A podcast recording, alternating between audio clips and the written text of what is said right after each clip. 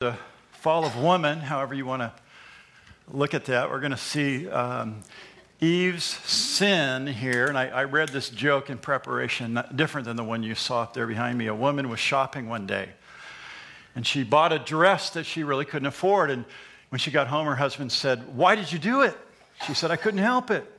The devil tempted me. And the husband said, So why didn't you just say, Get thee behind me, Satan?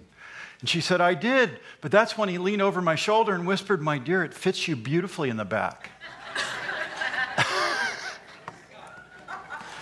We're going to see how the serpent, the, the serpent beguiles or tempts, and how Satan tempts not only Eve, but he tempts us now. We're, we see the same tactics, same strategy that Satan uses uh, but the fall of man is the title, and we're in Genesis chapter 3. We'll look at the first seven verses after we pray. Father, thank you for the word tonight, and I pray that you would just teach us.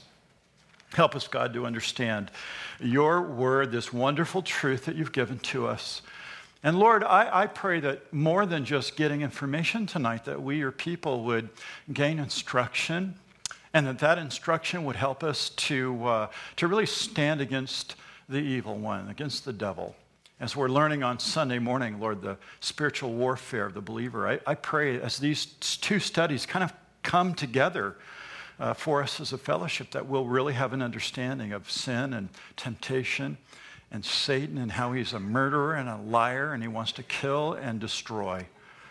And that we, Lord, as your people, we would stand, stand as you've called us to stand with the armor on, stand in truth but help us to understand where, where sin began and why the earth and the world and everything in the universe, including men and women, are tainted or our lives have been ruined because of sin. Help us to understand that tonight, Lord, so that we'll have the correct view as we look at things through the lens of Scripture. Teach us by your Holy Spirit, we pray in Jesus. Amen. Again, we could entitle the whole series, I've called it Foundations for Life, but you could entitle it Origins, right? Because we're learning in Genesis the origins of everything. Chapter 1, the origins of the universe. Chapter 2, the origins of man and woman. That's what we see. God's creating humanity. And chapter 3 is all about the origins of sin. That's what we're going to look at tonight the origins of sin or the fall of man. And we're going to see how it all began. It began with a, serf, a serpent. Then that we see the temptation, the forbidden fruit, and the woman that was deceived, and then the man that followed. Well, all of those things are going to be revealed here in these seven verses. But before we even read those, I just really want you to help, uh, help you understand the importance of, of, of Genesis. Again, the importance of Genesis, how the world was created, when God created it, what it was created for, man and his creation, sin and its origins. All of these things are important for you and I because these things become our foundation for what we call a Christian worldview. I view the world through these. Many of you have these. As a Christian, we need to view the world through Scripture. And how that works in, in application is I know God's Word and I understand what He has for me, and I put on my scriptural glasses and I view the world in light of the scriptures, not in light of my feelings. My feelings will deceive. How many have been deceived by their feelings? Raise your hand. Feelings will deceive. They will, they'll, and they'll do it over and over. But if I have a correct view of the world as God sees it, as God's revealed it, then I'm going to be able to maintain and go through and, and live my life in a way that pleases the Lord and, and have the, the most joy I can have in this lifetime because I have a correct worldview. That's what Genesis gives us a clear and concise worldview as concerning uh, uh, our belief in the Bible. So, the origins of sin and how sin has impacted man is revealed right here in the scripture. And it'll help you to understand everything in the world, how everything is tainted, everything is wrong. Uh, nothing is the same. In fact, if you go back, look just a page back to chapter 1, verse 31, the last, one of the last verses there in chapter 1, verse 31. Notice it says, God saw everything, the word everything that he had made, and indeed it was what? What does he say? It was very Good. And, and we've, I've taught you what that word means. It's tobe or tob in the Hebrew, and it means complete, it means perfect, it means and the absence of, of evolution. It's, it's, God created it and made it perfect. He made a tree and it was a tree. He made a bush, it was a bush, a bird, an animal, man. It didn't need any more evolution, no more change, no more anything. It was complete. That's what that word means. It was done, it was perfect. And that's what chapter one and chapter two are all about perfect creation, perfect everything, like it says there in verse 31 of chapter one. When God completed the original creation, everything he made was perfect. Everything. There was nothing that wasn't perfect in the world at that time. Now, let me ask this question. As you look around the world and the universe and the streams and rivers and man and the heart of men and women, is everything perfect? It's not perfect, is it?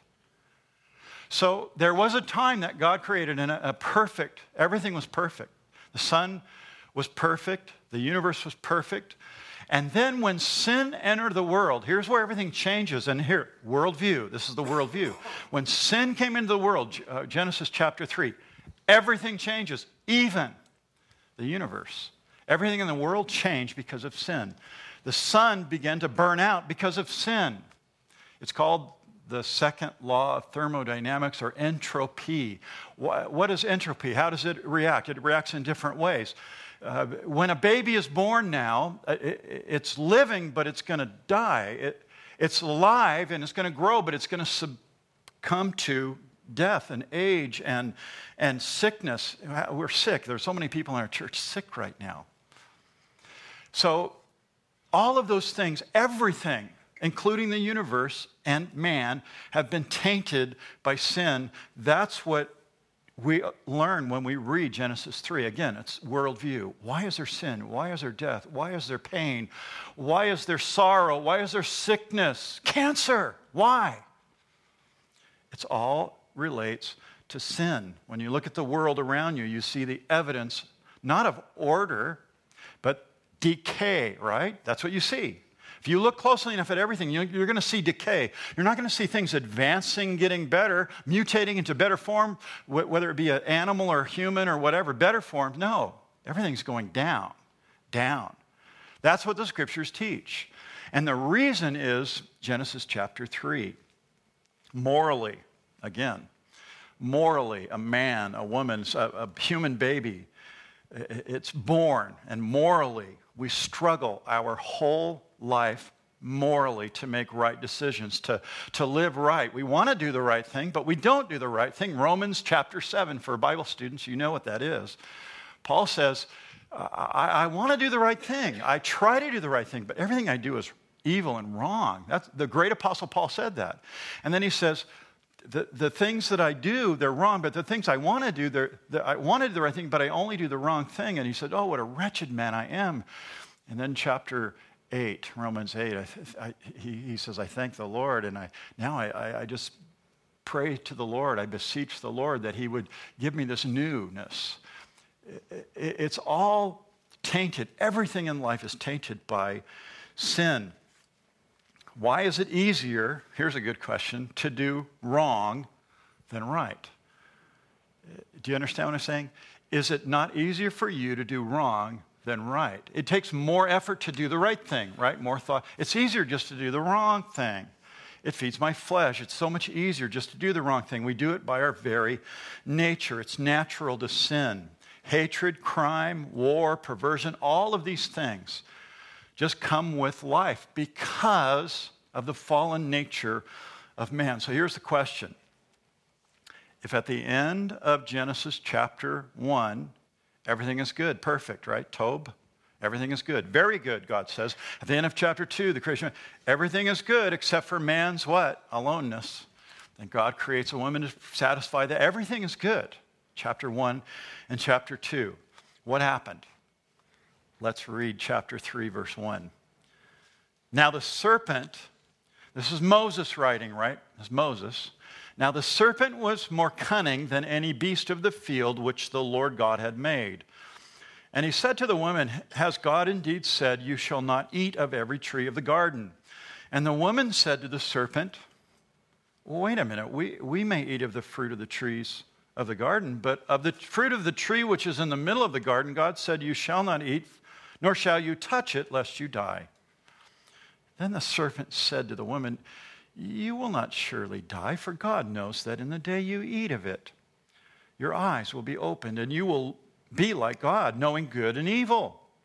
So, when the woman saw that the tree was good for food, when she saw it was pleasant to the eyes and the tree desirable to make one wise, she took of its fruit and she ate.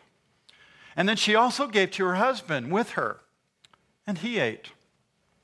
Then the eyes of both of them were opened, and they knew that they were naked, and they sewed fig leaves together and made themselves coverings. Now, those are the verses that we're going to cover tonight. I want you to notice number one, the word sin is not there. We don't see the word sin. I, I, just, you might be thinking that. I'm trying to answer some of those questions as we go through. It's not in the chapter. But this is where sin enters into our world. Sin, came into our world when Adam and Eve disobeyed God. And that's when everything went from very good to very what? Bad. Everything changed. Sin came into the world. Genesis chapter 3. Romans 5:12. Paul puts it this way. Notice what Paul says. Therefore, just as through one man, that's Adam, sin entered the world. Genesis chapter 3. And death through sin. Remember, God said, if you eat it, you're going to die. Death through sin. Thus, death spread to all men because all sinned. So here is where sin enters the world, Genesis chapter 3. Uh, Romans 5 is just kind of a quick, concise commentary on how, how sin entered the world and death through sin. So Paul says, Death spread to all men. And he says, Because all men have sinned. And all of us have parents. We all have the same parents, by the way. There's no difference in, in coloration, there's no difference in, in any of that. It's, we're all the same. Uh, men and women are the same. They're the same. There's, there's, a difference in skin color, maybe size difference. I'm a little taller than some of you that are shorter. But we all have the same parents. Who are, who are our parents? Adam and Eve. That's, that's what the scriptures are teaching us here. And the Bible teaches that man and everything in God's perfectly created universe was changed, tainted, ruined. You could use a lot of different verbs there, but, but, but by this deliberate act of Adam and Eve, who chose not to obey God and, and willfully, deliberately ate of the tree that God forbid them of in Genesis 3. Theologically, this is called original sin. You've maybe heard that term before. Original sin. Original sin, it, it originated with Eve in the Garden of Eden, in this place that was very, very good. Everything was perfectly uh, manicured. As we looked at the garden a few studies ago, as we've looked at the creation of man and, and woman and where God placed them in that special, wonderful utopia of that garden. And the deliberate sin of man, the, the heart, the, the choice that was made by Eve. That's what we're going to see. So, again, here's the worldview. This is the Christian worldview that we need to have. We need to understand that original sin is what causes death, is what causes me, even. That's why I'm a sinner. Because I inherited, you inherited from your parents. Who were they? Adam and Eve. What did they do? They deliberately sinned against God. We are the offspring of Adam and Eve. You are sons of Adam, you are daughters of Eve. That's, that's what the Bible teaches. And you inherited the sin nature. It's called original sin. That's what the Bible teaches. Again, this, this helps us with a worldview. Why is there so much sin? Why is there so much pain? Why, and what's going to happen with all this? And we're going to see a little bit of that tonight. How, how wonderful God shows his mercy on this backdrop of sin and darkness and, and evil we're going to see how marvelous and beautiful God's mercy and love is compared to sin. Bible believing Christians understand that all, all humanity has a corrupt nature and that, that uh, everything about me is corrupt. Think about this, and I, I, I'm not going to point the finger at you, I'll point it at me. My thought life is corrupt. My, my thought life is corrupt. I, I can go anywhere with my thoughts, can you? And, and they're corrupt. Emotions, behaviors, they're all corrupt. All humans are fallen sinners. And the, that the source of the source of sin really is the human heart. Jeremiah 79, you know the verse. Notice this one. The heart is deceitful and above all things, desperately wicked. Wicked. That's what the Bible says about your heart. New Testament, Romans 3:23, all have sinned and fall short of the glory of God. The next scripture there, Romans 3:23. So again, our Christian worldview is that we are not perfect and that everything in the world around us has been affected by sin. And it's Genesis 3 that helps us understand that. This is crucial for you as a believer to understand the rest of the scriptures. You, have got to get these. That's why Genesis is such a powerful study in the life of the believer. You study this, Christian, and it'll change you, it'll help you, it'll assist you in everything and understanding the scriptures as you read the New Testament. So, the first question here, we, we'll start with the study here. The first question, throw it up on the screen. What is sin? What is it? Well, let me give you a couple of short answers and descriptions from the Bible, real quick. Number one, it's lawlessness. Any violation of God's law. 1 John 3, verse 4. Whoever commits sin also commits lawlessness. And sin is lawlessness. Sin is a violation of God's law. In other words, God has a standard, and when you go against it, when you think against it, when you act against it, then you're considered lawless. That's what the scriptures teach us. When God says to trust Him in His Word and you don't, guess what you just did? I mean, think about that. God says, Trust me, put all your faith in me. And then we go, Oh, but, but, but my bank account, but, but, but my job, oh, my, my, my, my marriage. You know, I'm so worried about all those things. Wait, trust me, God says, Trust me. Do you trust God? Because if you don't trust God, guess what? What is that? It's sin. Whenever I read this, it always, God gets me too. Because I have to think of all these things and, and I'm, Lord, forgive me. God help me. It's lawlessness. That's the point here. When you know to do right and don't do it, that's sin. As a Christian, God gives us the right standard of righteousness. We're supposed to live up to that. Here's a quote I want you to see Sin is defined throughout Scripture as any breach of God's law. Any breach of God's law. When you, when you deliberately turn away from God's law, when you scoff God's law, when you act against it, that's what sin is. So a sinner breaks God's law knowingly and unknowingly. There's, there's some sins that I can do, and I, I don't even uh, know. I'm not aware of those things. Think about people that don't have the Bible and they were trained by their parents or their tribe or whatever, this, this culture. They don't know, but then they get the Word of God. And, and then slowly, you know, missionaries have done that, help people understand. The worst thing missionaries have done is dress people up. You know, why dress up tribes? You know, why cover their body? I mean, it's just stupid.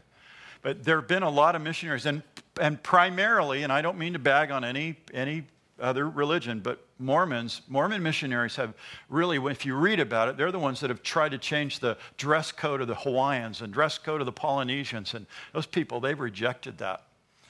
And so, you know, we don't do that anymore. The, uh, missionaries are trained to be culturally sensitive. And when they go into a culture, it's really interesting. My um, Aaron and Christy Wheaton, who are, are they're, they're Burkina Faso, Western Africa. And those people there, they love color. They love color. Whatever color they can get. T shirts with color and clothes. So the, the women and the men, they wear brightly colored, colored everything. And so Aaron and Christy, Aaron's got to wear these clothes that he always thought, because I'd never wear those clothes in America. I just feel like, ooh, in those. But he'll wear those clothes in that culture. Really important. In fact, I have told you the story before, but he cracks me up when he tells it. Samaritan's Purse, they do the shoebox ministry, right? Shoeboxes go to, to, to, Christian missionaries and they give them to people. Well, they got a bunch of shoeboxes a couple of years ago when Aaron first got to, to uh, uh, Burkina Faso. And uh, he, was, he was there when he was giving these out to these, these people that they're ministering to in this village. And these people, they don't have a lot. And so they get this box. And in the box, there's a Bible and there's some cleanliness supplies and there, there's maybe a shirt or whatever, a toy. Well, this man, this full grown man, got this box. And inside the box was a Hello Kitty watch. And this guy was so proud of that thing, man. He put that on and he wore it to church. It was bright pink and it had the big kitty on it. And Aaron just thought, sheesh, you know, but, but he was in that culture. Okay, he's in that culture. So, so just think about that. I mean, we need to be very, very careful when we uh, share the, the Lord. But sometimes you can sin. You can sin knowingly, you can sin unknowingly. We got to be very, very careful about that. So, lawlessness. Number two, I went too long on that one. Rebellion. Rebellion. The Hebrew word for sin is pasha. Pasha in the Hebrew, it means rebellion in many places in the Hebrew scriptures. You'll see that word, pasha, and it means rebellion. And isn't that what Lucifer did? Isn't that what Eve really does? She, she's in rebellion against God. God told her not to do it. She did it anyway. Rebellion, that's really what the scriptures teach. Jeremiah, the Old Testament prophet, said this. Look at this verse behind me Jeremiah 44. But we will certainly do whatever has gone out of our own mouth. That's a really good description of rebellion, isn't it? We're going to do what we want to do. We're going to stand up and, you know, you tell us, God, what to do, but we're going to do what we want to do. That's a, it's a great description of rebellion there. We shake our puny little fist at God. I'm going to I'm going to do it my way, God, under my own strength and power. Think about that after God creates the universe and you have the audacity to say, I'm going to do it my way. My It's ridiculous. It's rebellion. Sin is iniquity. Number three, iniquity, immorality or wickedness, that word iniquity. And, and the Hebrew scriptures teach, and the Jews know this, they, they, they believe this. This is a, a Old Testament verse, Psalm 51. David said this Behold, I was brought forth in iniquity. He knows, and Jews believe this, that when they're born, they're born in iniquity, they're born in sin. And, and David makes that very, very clear there. Iniquity or avon, it means perversity or depravity. So, iniquity. Sin is lawlessness, rebellion, iniquity, and fourthly, it's incurable. Think about this one sin is incurable. There's no known human cure, no resolution. Religion cannot save, education will not save. That's what most people think. The more you know, the safer you'll be. That's not true. The, the, I'll go to religion. I'll, I'll be good. I'll, I'll, put my garments on. I'll go to church on Sunday. I'll wear my tie. I'll do all the religious things to do the right thing. I'll, that's, I'll live that way. Uh, but you can't cure sin through religion or education.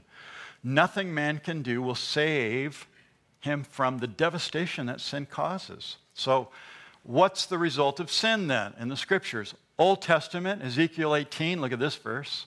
The soul who sins shall what?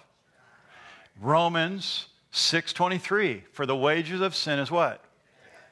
That's what the Bible teaches. Worldview. This is worldview. You got to see the world through these lenses that God's given us so that we can understand what's going on all around us. So, where did sin come from? Well, that's what we're going to answer right now. Sin did not come from God. It didn't come from God. Now, think about this God's created everything, including man and woman. He's created it all. And then in Genesis chapter 3, we're introduced to something. The word's not there, but the concept is sin, rebellion. It's clear that sin did not come from God. In other words, God is not responsible for sin, but his creatures are.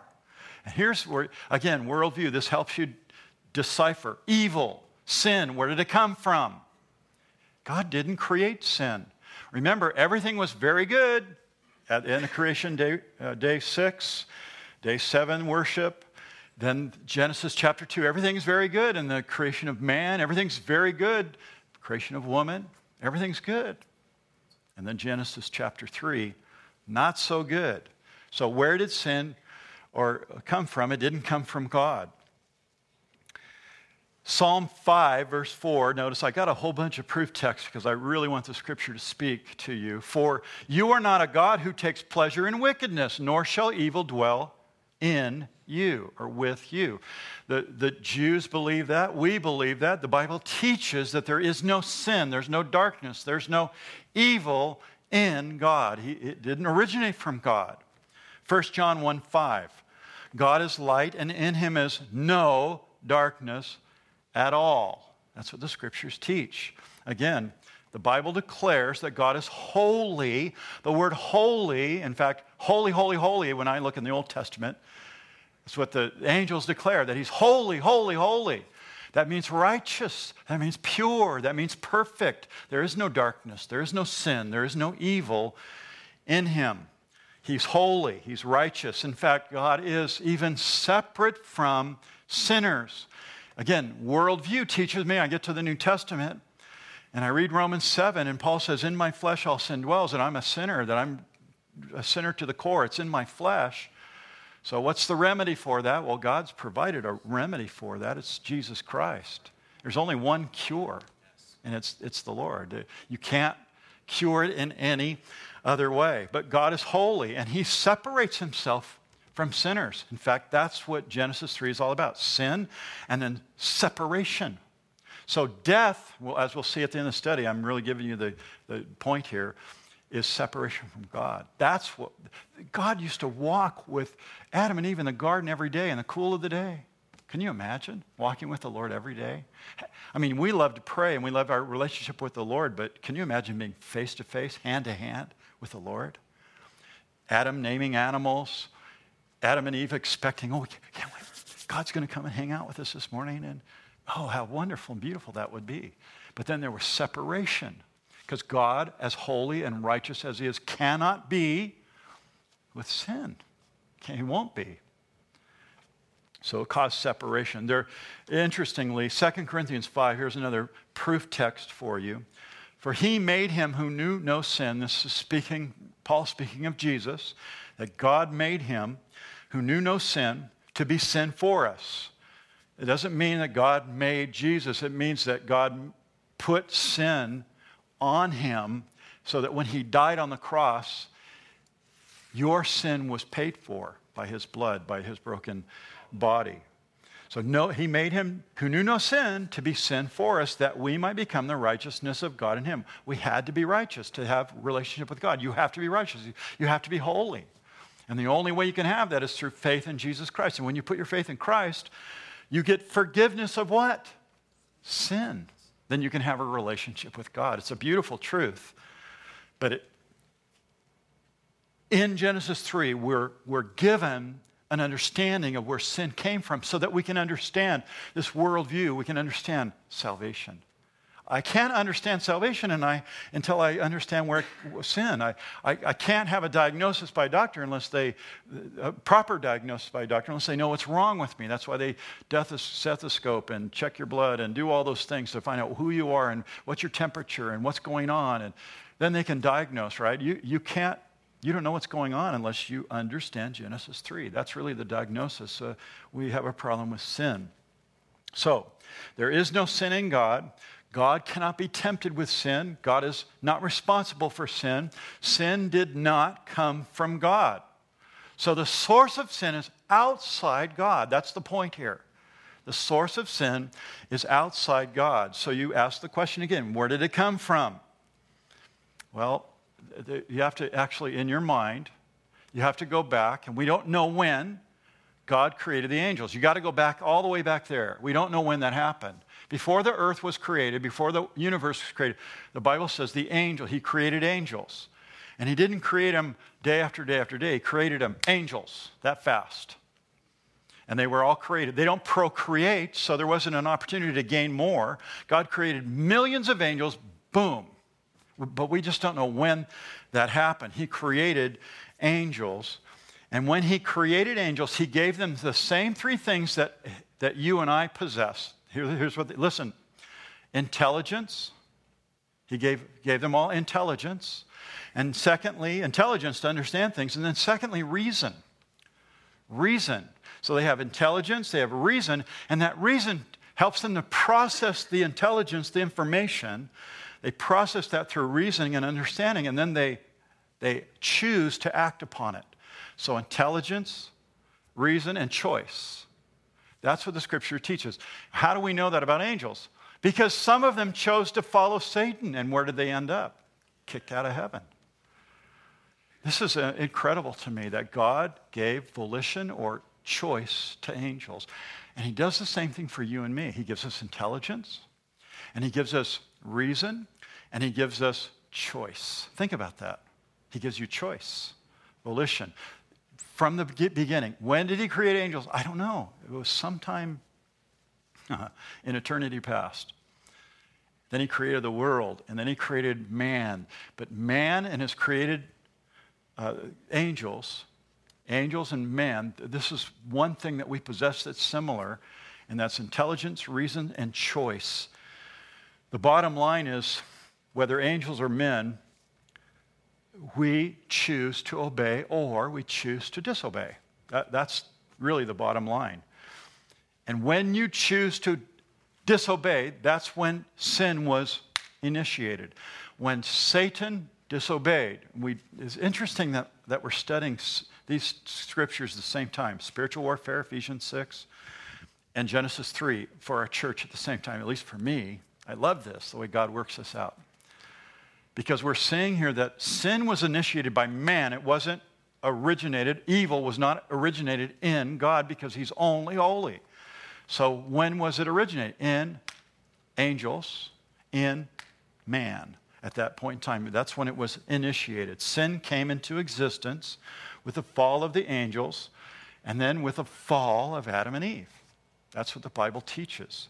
Now, let me get a little philosophic here, just real quickly. I can't go very deep, but sin, think about sin is not a created thing like an angel. It's not a material thing. Sin, think about it. Sin is not a material thing. It's not a created thing. It doesn't have a body. Sin, like evil, is not a force that floats around, that's something you could tap into, like the force, you know, Luke. You don't tap into it. It's, it's nothing like that. Sin is a lack of holiness or a lack of righteousness. That's what sin is. It's a lack of truth and righteousness and purity. It's a lack of those things. That's what sin is. So, how did sin come into existence? One person wrote, one commentator wrote, sin comes into existence when the standard of moral perfection is not met and when God's creatures choose to act based on intellect and selfish reason. So sin comes into existence when I just do my own selfish thing and choose. That's when sin happens. If you think with me on those terms, every one of us know that we're guilty as sinners, right? We're guilty. We've done that. We've made those choices, those bad choices. That's what the scriptures teach. But the next question would be why then did God allow for sin? A couple of things. Number one, so that you could freely choose to honor him. He didn't want to make puppets and robots. He wanted you to have the opportunity to choose to honor him. Isn't that a beautiful thought? And secondly, so that God then could demonstrate his grace and mercy and salvation. Without sin, he couldn't demonstrate his love and, and mercy. So God had this plan in, in, in eternity past.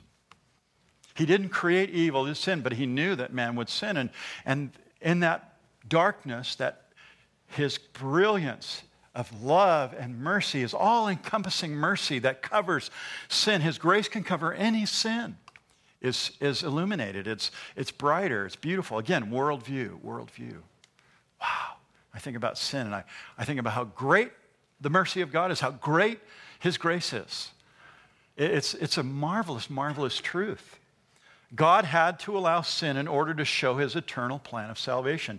In fact, in Revelation 13, look at this verse the lamb slain from the foundation of the world. See that God had this all in his mind but he didn't create evil or sin. It gets a little hard there, doesn't it? I mean, you try to rationalize that and you'll go nuts.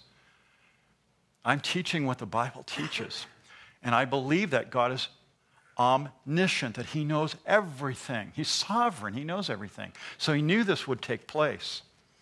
But sin was part of the plan though God was never the author of, or the originator of it. That's, that's an interesting thought. Sin was part of the plan to show God's grace and mercy, but God did not author, God did not originate sin.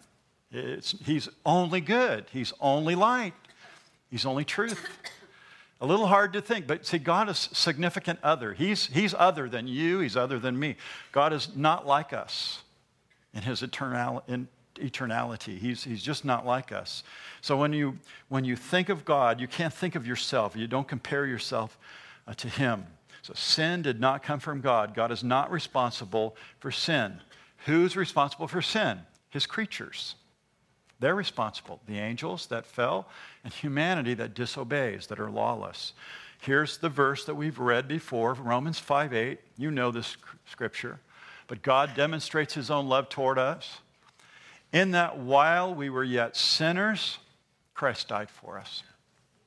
That's a great verse. It's, it's a beautiful verse. It displays the, the beauty of God. He demonstrated his love for us even while we were sinners. So God's mercy and grace is displayed, his, his love is displayed in the salvation of sinners.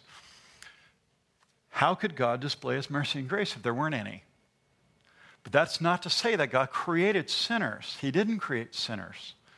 He created men and women that could make a choice. He gave them intellect, He gave them reason, and He gave them choice. And some men choose, and I'm mankind, men and women, choose to disobey God. Now, let's look at a couple more things here. The serpent, the verse 1 starts with the serpent. So that's I'm answering the question, where did sin come from? Sin come from and, and where did it originate? That's we just answered that. So notice real quickly with me, verse 1, the serpent. Now the serpent was more cunning than any beast of the field which the Lord God had made. The word serpent is an Hebrew word is nekash. Nekash. That's the word. And it, it actually invokes hissing. And if you go to Israel, if you talk to a Jew and you see a serpent, they don't go like you and I, they go nakash. That's what they do. Because it, it, it, it evokes that whole thing. It's a name for a reptile, not, not necessarily a snake.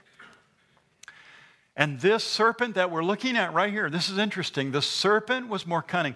When we read that, ladies, you read that, men, you read that, if you don't like snakes, you go, ooh, snake.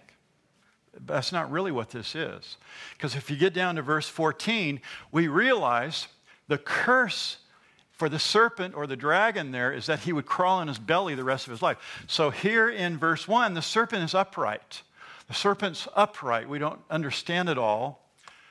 Was he standing on a tail? Did he have legs? I, we don't know. But the dragon, I kind of think he had legs, and he walks up to Eve. She's not even surprised by this serpent.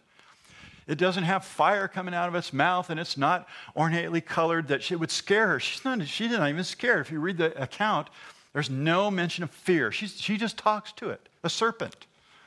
And so we have this serpent, not a snake, because in verse 14, on your belly you shall go and you shall eat dust all the day. That's the curse.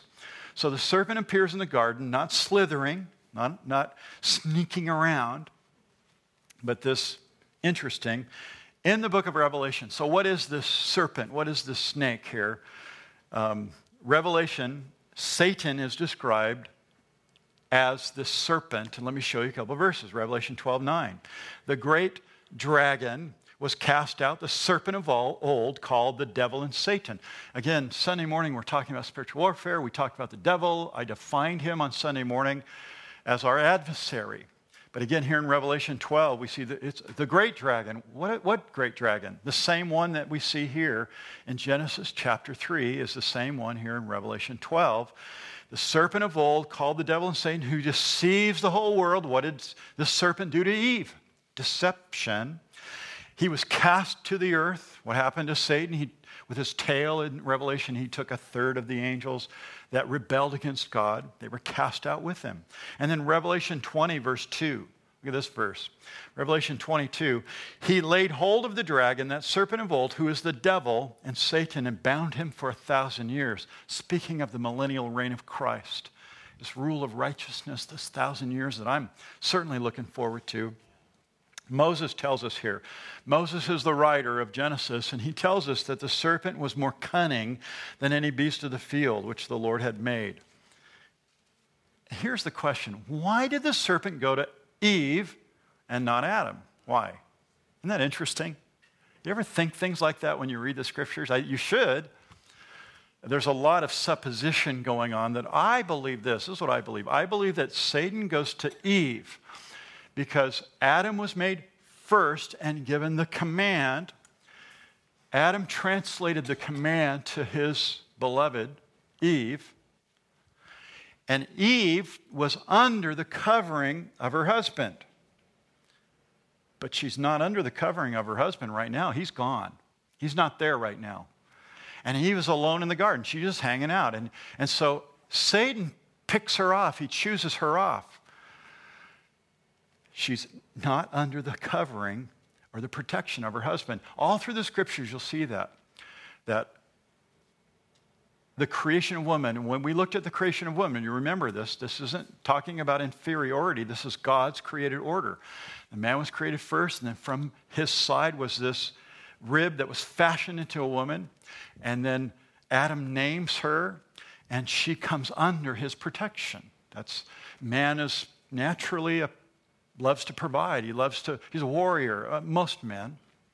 Some women are. You know, there's some women sheriff and police, and they have all these abilities and training that they could knock me over, and that's fine. But I think for the most part, you have men that really want to do that. And then there's women that love the protection of their husband. A godly woman loves that protection of her husband. And she stays there. In this case, Eve, she becomes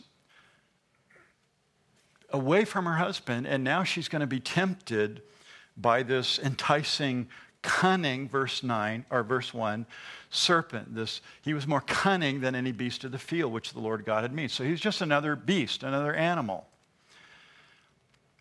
So, uncovered and unprotected, Eve is susceptible to temptation. The serpent finds her, Satan finds her alone in the garden. And, and when I think of this, this is what I think, church. I think Eve represents you and me. Eve really represents me, unprotected. I stand away from, from uh, the scriptures, I stand on my own strength. I'm unprotected. I'm susceptible to temptation when you fall away from the Word of God, when the Word of God just isn't important to you anymore, movies are more important, work's more important, the Word's not important, then I don't have that protection anymore. I step away from it. When church is not important to me anymore, oh, it's boring. I heard the same thing. I heard Pastor teach that five times. I've been going to church for 30 years. Oh, brother, here he comes again. I, when you step away from that protection of, of, God's ordained order, the church and, and elders and pastors and people that help and lead and guide, when you step away from that, guess what? You're susceptible now, just like Eve. And Satan's going to come after you when you're susceptible. I think you need to stay in church and be strong. Stay in the Word and be strong. Stay under the covering of God in that regard and be protected. But she's unprotected, she's gone away. Eve wandered off and she was away from her husband. That's when the serpent came. And again, these are strategies of Satan. Satan always will hit you at the right moment. He'll hit you when you're tired or when you have a cold or when you're sick and you're depleted and you're tired. Last night, I, I was just tired last night. I was just so in the flesh. And I knew it. I just needed some food, so I got home. My wife got me a big old plate of food, and I was happy again. I was depleted. We get depleted, and Satan comes to you and he tempts you. You're all alone, and there's a computer. You're all alone, guys. And the computer, and you turn it on and click, and something pops up. And there's a temptation. You're all alone. See, if somebody was there, or if that was in front of your, your, your, uh, uh, bedroom, your, your window that goes outside, and your neighbors can see in there, you probably wouldn't go there because you wouldn't want people to see what you're looking at. You see what I mean? You're unprotected. That's what happened with Eve. And I think we need to be very, very careful to understand that Satan will come and tempt us. Satan would have tempted Adam. Adam would have fallen too. I truly believe Adam would have fallen too. But Eve was an easy target, so Satan goes after her. And then notice here Satan's question, verse, the end of verse 1. And he said to the woman, Has God, did God really? Did, wait, is that what God really, did he mean that? I mean, Think about what this, he, did God really mean this? You shall not eat of every tree of the garden. What? It's all good. Did he, did he really? He didn't really mean that, did he? You see what he's doing? He's planting questions about God in her mind. That's what Satan's doing. And, and that's what Satan does to all of us. I don't believe that Satan gets in my head and talks to me. I just don't believe that. Some Christians do. I don't believe it. But this is what I do believe TV, uh, things I read, my telephone when I read a report, that stuff, I see it. It's getting into my mind. Satan can use that stuff to influence me. I believe that. And, and he can trick me and he can tempt me and he can do all kinds of things like that. So, Satan's question plants, he, he plants this suggestion in the form of a question here.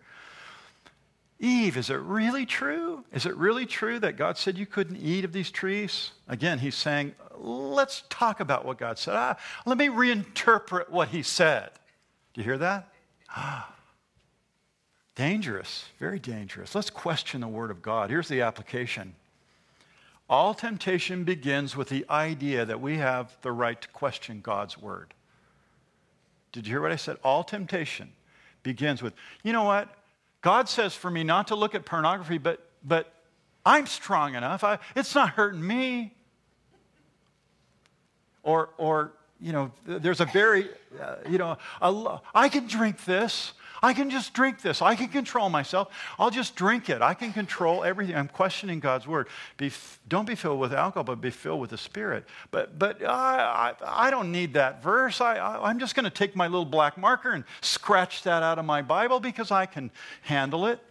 Think about that dangerous. Little porn, little adultery, I can handle those things. A little sin won't hurt you. You can handle that. That's what Satan's doing. He's planting a question in the mind of Eve, and that's a strategy that he uses. Satan's initial approach is always to deceive, not to deny.